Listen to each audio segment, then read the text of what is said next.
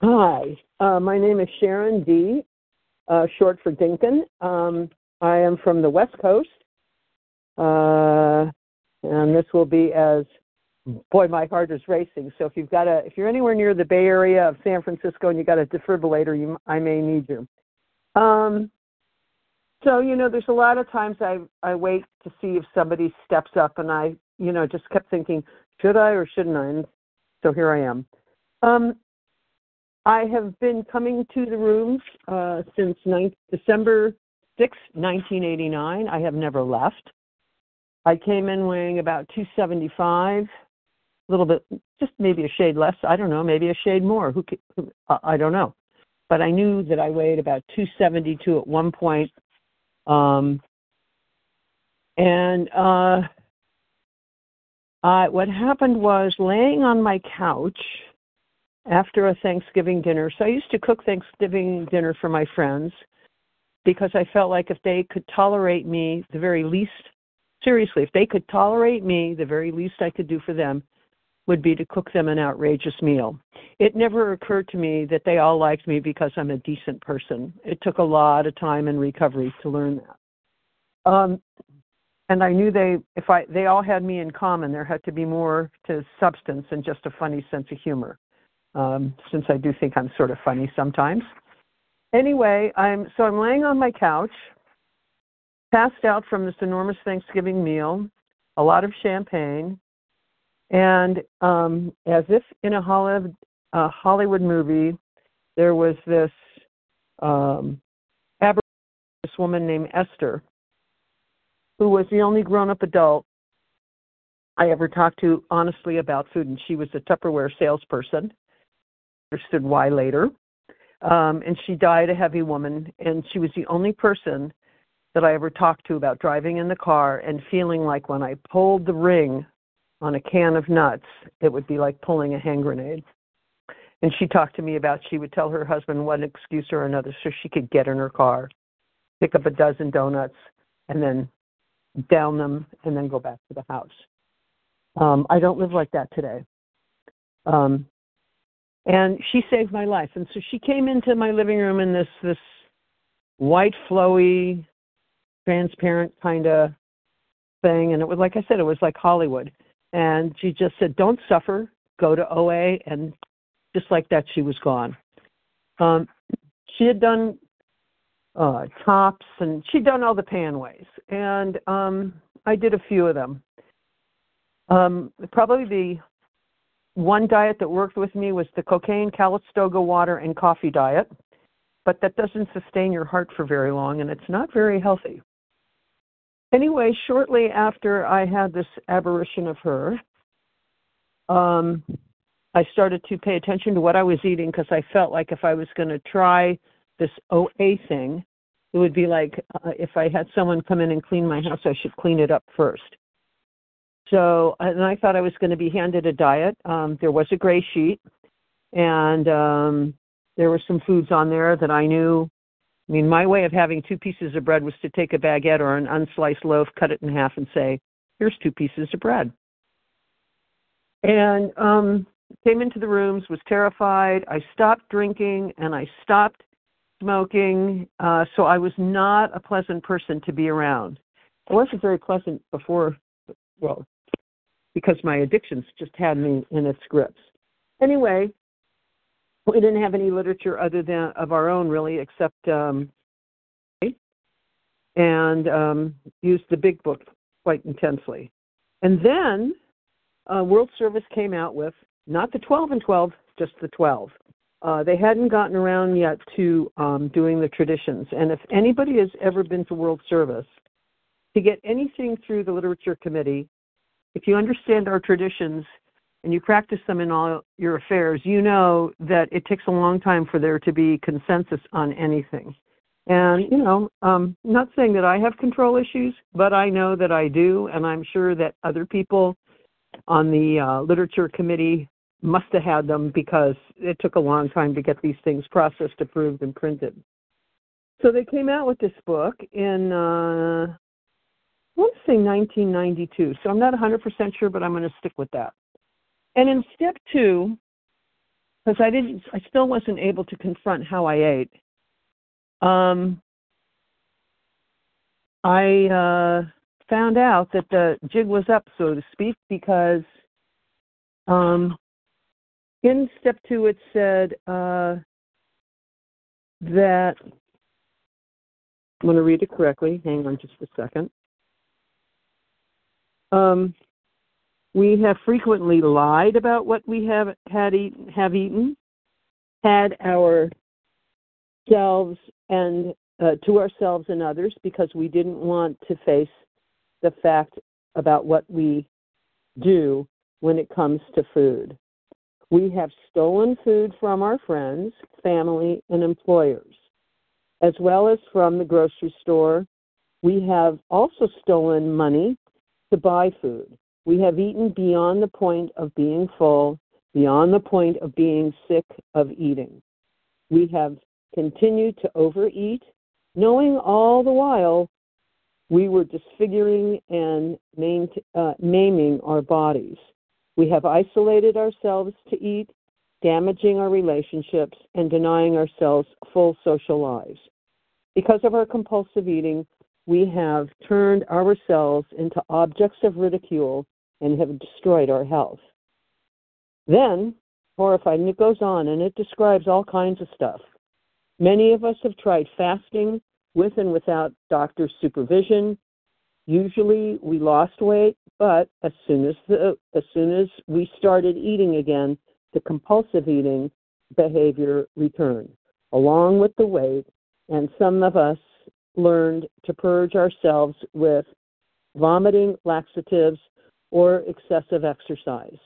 We damaged our digestive systems and our health why we starved our bodies for the nutrients we needed to live. Some of us uh, were terrified of gaining weight. We went to great lengths to restrict what we ate. We refused to eat certain foods. We developed complex rituals around food, and we tried to avoid eating whatever, whenever possible. Others of us told us we were too thin, but we thought they were overeat. But we thought they were but we thought they were overreacting. Our weight went up, our weight went down, and sometimes to, dang- to dangerous levels, and still we felt fat.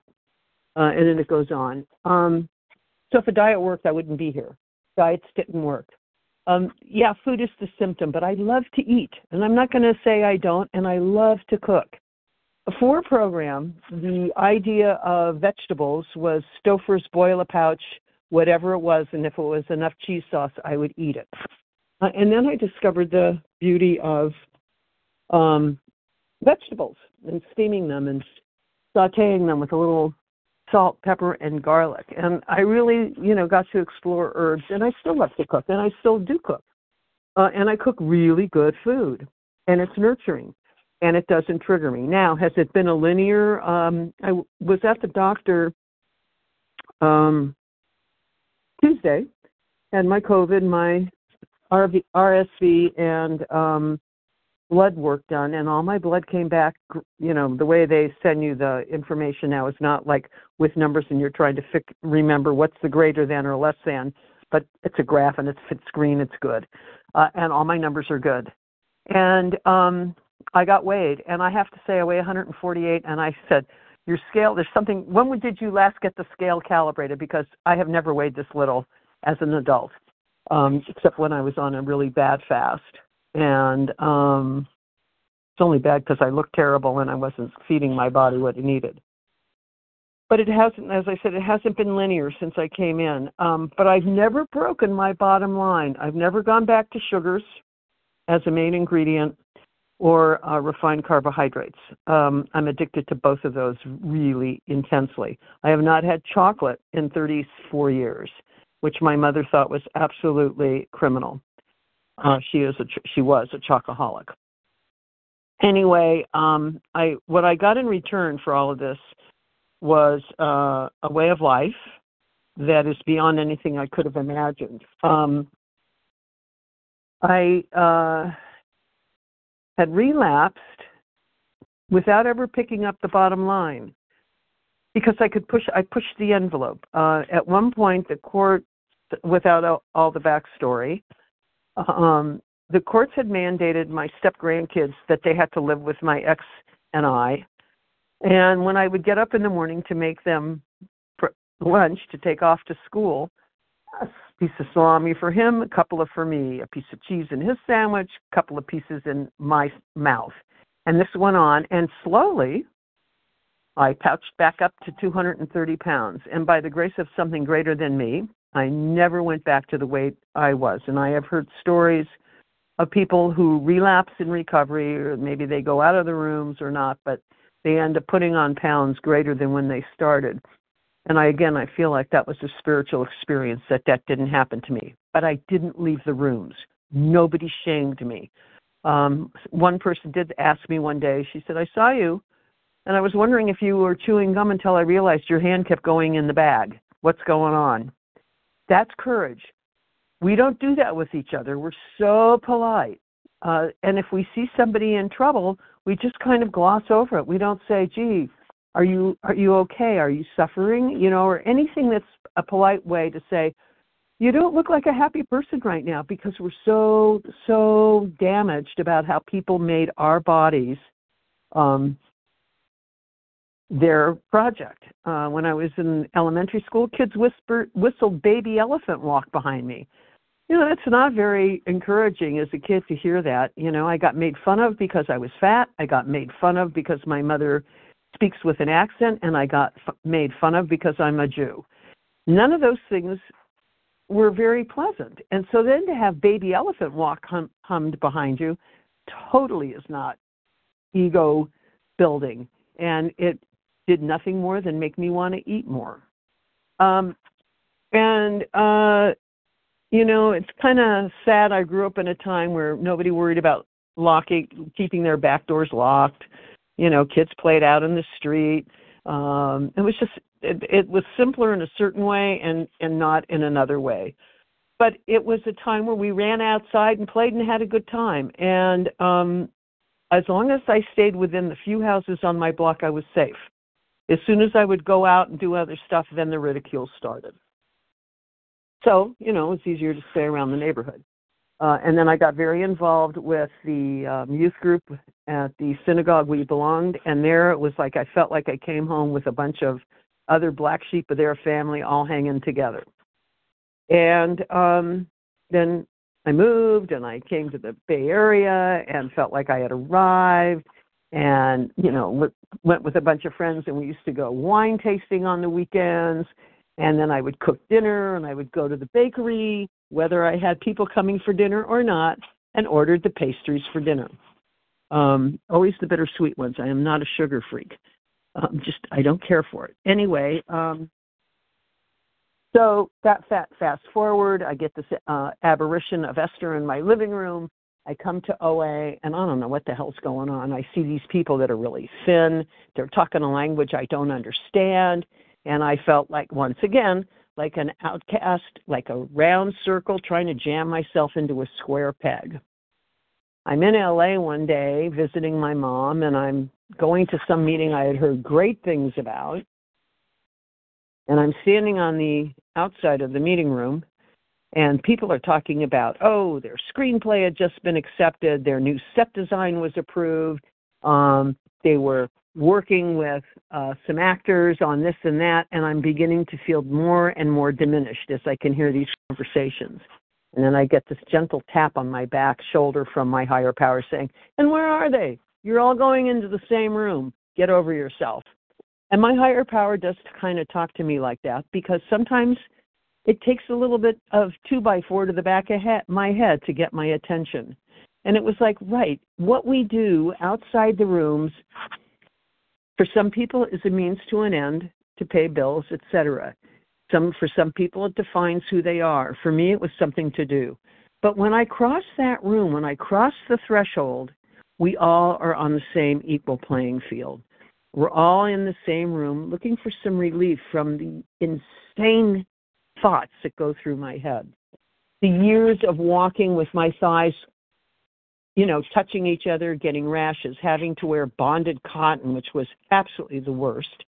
um, and sweating like crazy, wondering what kind of man would want to sleep and have to push all this fat aside uh, to have an intimate sexual relationship with me. So my esteem was certainly not anywhere that was healthy. And yet there I am in the rooms learning I am not alone in these thoughts. And I will tell you that shortly after I maybe I was I don't know clean and sober at that point for a couple of years, I I met my soulmate and I fell sort of head over heels in love. And I want to tell you that I understand I had never kissed anybody clean and sober. And when I had this kiss, I felt like every single molecule in my body exploded like an incredible fireworks in the sky and all at once. And it was like an incredible feeling. Um, and it's like, oh, that's what the poets mean. Um, the relationship worked out for a short period of time, and it was transcontinental, which made it kind of difficult, but it was also a turning point for me of understanding I am lovable. Um, one of the things that has really been important for me over the years has been one, not leaving the rooms no matter what, and understanding that nothing, absolutely nothing, comes before my recovery. I don't care what's happening. The day uh, of my mother's funeral, I was at a six o'clock. I was I was uh, at a six o'clock um, meeting that I go to Zoom on Sunday nights local in uh, Oakland. Um, the day my mother died, I was on a meeting that night because nothing happens in my world without one meeting in the morning, which is my AA meeting to get my head screwed on right, and generally this meeting at night, except for the two nights I go to the the Zoom uh, Oakland meeting, to make sure that I don't spend the rest of my evenings sprawled out on the couch with an array of things to my at arm's length to eat. And I get that relief by showing up and finding out that if I tell the truth, you might say, "Oh yeah, that happened to me too." Um, so I keep looking at my clock, and I have no clue how much time I have left um, to share anything. Uh, but I am going to read something from the big book, and this is from the stories. Um, and uh, this is from, there's a story called Keys to the Kingdom. I call it Keys to the Queendom. And it was written by this woman, Sylvia Kaufman, who was the first woman in AA. If you are bombing the meeting with un- inappropriate conversation, I don't have the tolerance today for it. So, um, the end of the, her story, which is uh, on page 276. I'm going to read her last two paragraphs. Uh, it says, The last 15, and in my case, 34 years of my life have been rich and meaningful. I have had my share of problems, heartaches, and disappointments because that is life. But I also have known a great deal of joy and peace that is the handmaiden of an inner freedom. I have a wealth of friends, and with my AA friends, or OA friend, and OA friends are an unusual quality of fellowship. For to these people I am truly related, first through mutual pain and despair, and later through mutual objectives and newfound faith and hope.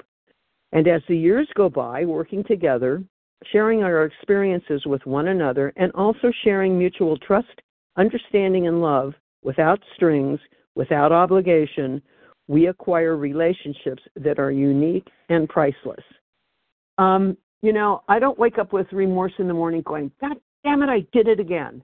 I don't swear off that stuff. But I am going to say, and I don't mean to sound offensive to anybody, that uh, two things. One, I am not recovered. I never will be. I am constantly recovering because I am constantly evolving because I keep working the steps over and over and they keep revealing new things that I haven't been able to deal with. And the other thing is, and I firmly believe this, I can pray and pray and pray until my ass falls off, and nothing will change if I don't put down the fork and take the action that the steps of Overeaters Anonymous and AA have been given to us that if I follow these st- suggestions, these steps, I can open the door into a new horizon which I could only have dreamed of. and the horizon is far beyond anything I could have imagined. And um, uh, finally, I will finish with a quote from my favorite singer songwriter who says, Be good to yourself, it's the least you can do. Be good to yourself, it's the most you can do. Give with your heart, and love will come to you. Thanks very much. So,